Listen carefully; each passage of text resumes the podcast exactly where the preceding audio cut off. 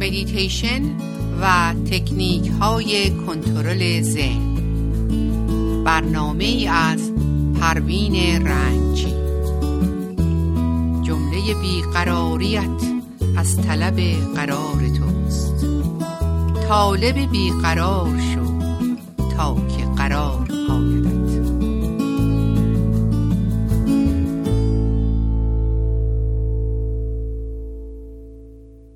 سلام خدمت شنوندگان عزیز و نازنین رادیو بامداد.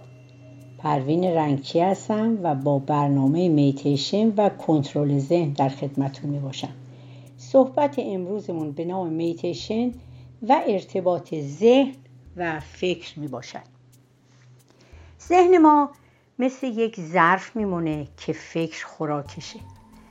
اگر محتویات این ظرف جنسش از خار باشه تیرگی باشه اون ظرف بلوری ذهن رو هم تیره می‌کنه.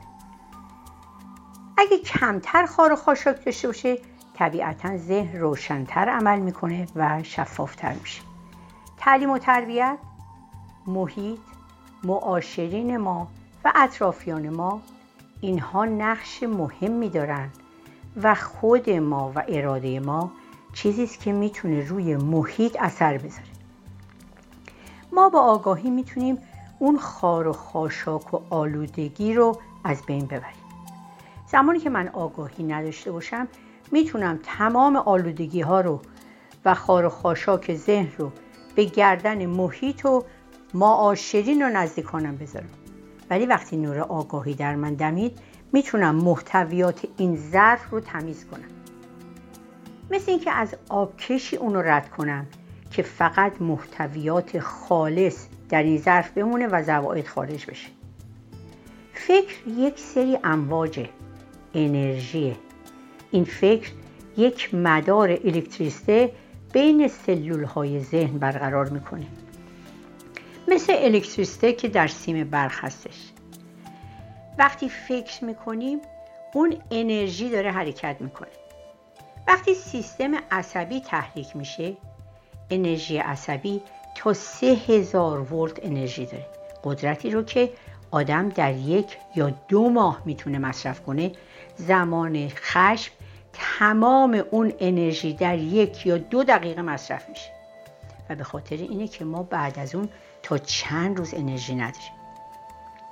افکار مثل حباب میمونن. هر قدر به سطح ذهن می‌رسن بزرگتر میشن. ولی وقتی ته ذهن هستن فشردن.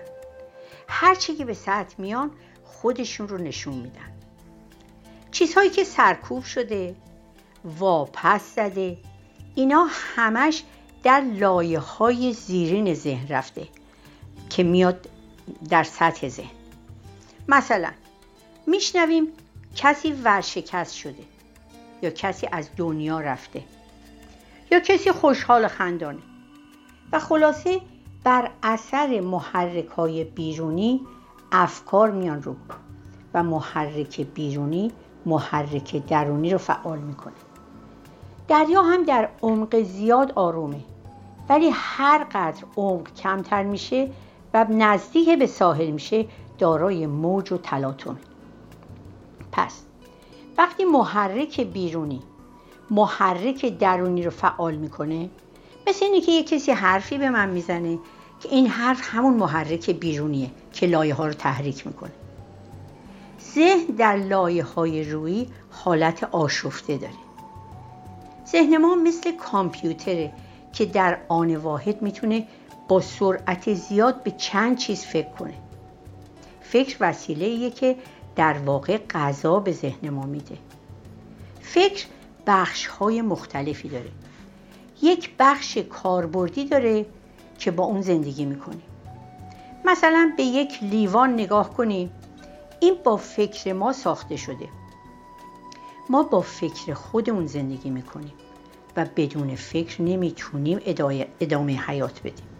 اون چه میتیشن به دنبالشه بخش اکتسابات بخش ارزشی و بخش تصویریه.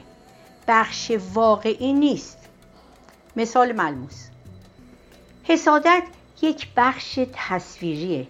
چیزی نیست که شما اونو لمس کنید چه شکلیه؟ ابعادش چطوریه؟ قدش چقدره؟ این کاربرد واقعی فکر نیست. بلکه وقتی شما یک عمل واقعی انجام میدین مثلا وقتی شما شادی می‌کنین میرخسین آواز می‌خونین مطالعه می‌کنین فیلمی تماشا می‌کنین فکر با شما کاری نداره. اون قایبه. در غیر این صورت وقتی تنهایین یا کاری انجام نمیدین فکر میاد مقایسه رقابت بدبینی حس ملامت بخیش و اینا همشون اسباب اذیت ما میشن. فکر جایگاهش در گذشته و در آینده است. مثلا مولانا میفرماید فکرت از ماضی و مستقبل بود. چون از این دو است مشکل حل شود. ما وقتی از این دوتا رها میشیم احساس راحتی و آرامش می‌کنیم. فکر ما رو با خودش به این طرف اون طرف می‌بره و ما رو گیر میندازه. همش ما اسیرش هستیم. ما می‌خواهیم یک زندگی باشه مثل بهشت. بهترین همسر و فرزندان و خلاصه زندگی در سطح عالی. خب این اشتباهه. نه هستی به ما چنین تضمینی داده چنین تضمینی داده و نه خدا بلکه اینها تمامش بازی های فکر. میتشه میگه زمانی که شما مشاهده گر میشین متوجه بازی فکر میشید. ما باید واقعگرا باشیم. اگر شکستی ناراحتی برای ما اتفاق بیفته نشکنیم درخت از کوده که رشد پیدا می‌کنه. اگر اون کوده بدبو نباشه میوه شیرین به دست نمیاد. شکست ها سختی ها همه اینها معلمان ما هستن. دائم میگیم که چرا مردم دروغ میگن؟ به مردم کاری نداشته باشیم. راستی و راستگویی رو از خودمون شروع کنیم. ما جامعه رو نمی‌تونیم تغییر بدیم. و بهتره که خودمون رو اصلاح کنیم. روایتی است که در زمان حضرت مسیح تعداد زیادی در جای جمع شده بودند که زنی رو سنگسار کنند. مسیح می‌رسه و میفرماید اولین سنگ رو کسی بزنه که در زندگیش هرگز گناه نکرده. خب هیچکس جرأت نکرد که جلو بیاد. بالاخره همه گرفتاری ها در قسمت تاریک وجودمونه. وقتی کسی من اذیت می‌کنه من باید سعی کنم که متقابلا این کار رو نکنم. چون نمی‌تونم بدی ها و زشتی ها رو از بین ببرم. ولی می‌تونم به کسی کاری نداشته باشم. و سعی کنم نامرادی ها و تاریکی ها رو به عنوان کودهایی ببینم که سمرش همون میوه شیرین و گواراست مردان خدا پرده پندار دریدند.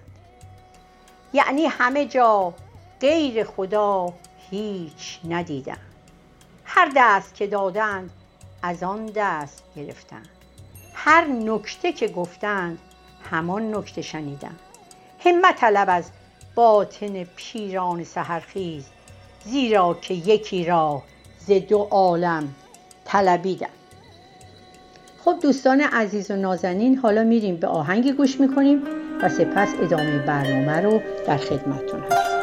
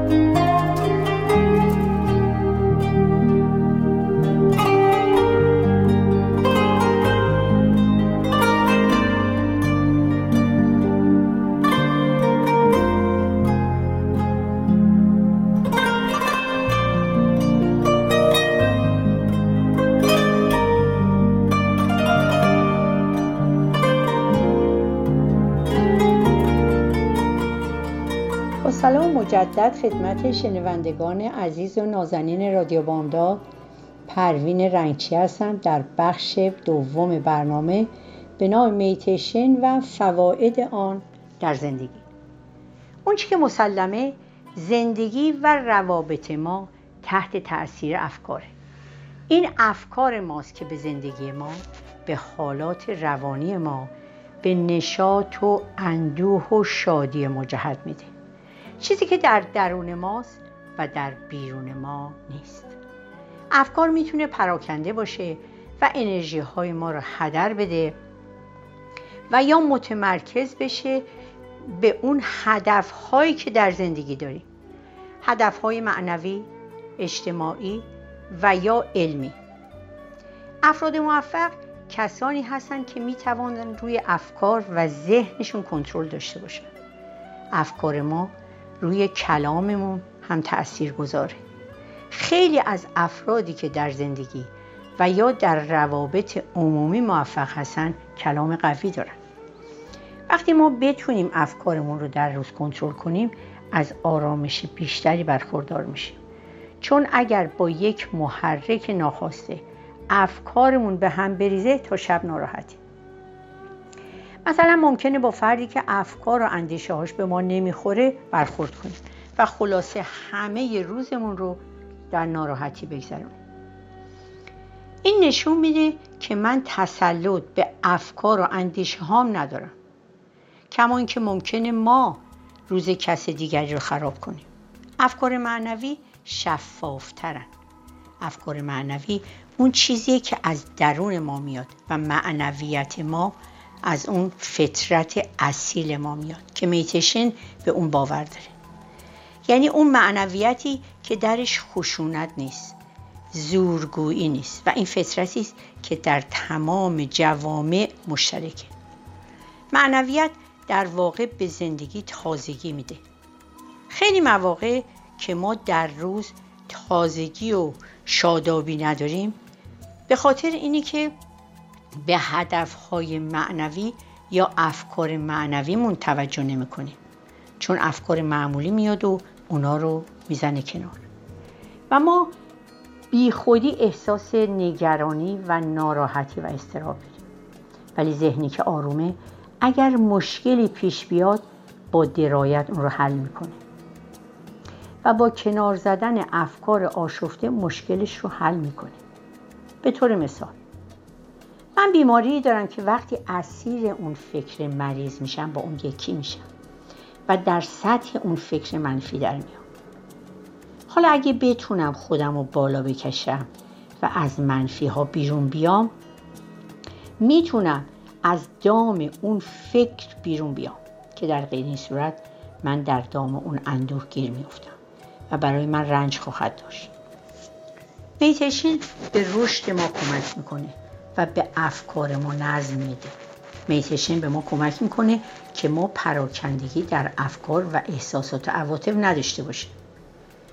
با میتیت کردن قادر میشیم که بر مشکلاتمون و بر ناراحتیامون غلبه کنیم و به یک آرامش نسبی برسیم. یادمون باشه هر تصمیمی رو که می‌خواهیم بگیریم کمی صبور باشیم هر حرفی رو که می‌خواهیم بزنیم. اگرچه تعریف از دیگرانه. کمی مزه مزه کنیم. بعد بگیم. چون بلافاصله از ذهن عکس عملی بیرون میاد. اگر با تعمل و یک نفس عمیق توأم باشه نتیجه خیلی بهتری داره. ما بهتر صبر و آرامش رو به خودمون آموزش بدیم. و این دو خصلت رو رشد بدیم. ما باید حس زیبا اندیشی داشته باشیم. کسی کاری می‌کنه عیبش رو نبینیم و بیشتر به خوبی های افراد توجه کنیم یعنی بخش روشن هر پدیده ای رو ببینیم نه بخش تاریک اون رو. درست مثل میوه هایی که می‌خوریم. به جای اینکه ما از خوردن اون میوه و از زیبایی اون میوه و از طعمش لذت ببریم مثلا یادمون بیاد که آره قبلا مثلا یه کود بدبویی به این درخت دادن. این جهان بر اثر نقص و تکامل در کنار هم قرار گرفته. مثل سفیدی و سیاهی خوبی و بدی و تاریکی و روشنایی میتیشن به ما میگه الان ما نتیجه اعمال و افکار گذشته ماست و تصمیم ها و کارهای آینده ما نتیجه اعمال و افکار اکنون ماست. پس من اگر هرچه هستم باید قبول کنم. چون من حاصل افکار و اندیشه ها و تصمیم های خودم رو می‌بینم و نباید خودم سرزنش کنم. گرچه حوادثی هم از بیرون میاد و اونها در زندگی ما خیلی اثر گذاره من زمانی که بچه بودم خب دست خودم نبود. ناآگاه بودم. ولی حالا آگاه شدم و می‌دونم که خودم در زندگی نقش دارم. در آینده هم هرچی پیش بیاد با چه کسانی نشست و برخواست کنم به چه جاهایی برم چه کتابهایی رو مطالعه کنم چه فیلمهایی رو ببینم. همه اینا داره فردای منو می‌سازه. ممکنه سوال بشه که آیا آدمی با میتیشن می‌تونه مشکلات زندگیش رو حل کنه؟ خب مسلما نه. ولی با میتیشن میشه افکار و اندیشه ها و مشکلات رو کنترل کرد. کسی که در افکار و احساساتش منسجمه در بحران ها می‌تونه خودش رو بسازه. ما باید ظرفیت معنوی خودمون رو بالا ببریم. چون در این صورتی که مشکلات رو به عنوان مشکل نمی‌بینیم و هرچه برخلاف روند عادی زندگی ماست بر اون برچسب منفی نمی‌زنیم. روح که اومده و جسم گرفته برای اینه که رشد پیدا کنه و به ارتقا برسه. جسم ما باید رنج ها و بیماری ها رو تجربه کنه. ما باید مشکلات جهان مادی رو تجربه کنیم.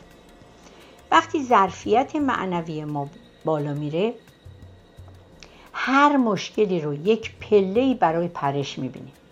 تمرین کنیم که وقتی به ناراحتی ها رنج ها و مشکلات برمیخوریم متوجه میشیم که اینها پلکانی به سوی معنویت ماست. ما با افکار معنوی در واقع به دیگران وصل میشیم. در کجا می‌تونیم ریشه خودمون رو پیدا کنیم؟ در آینه وجود دیگران.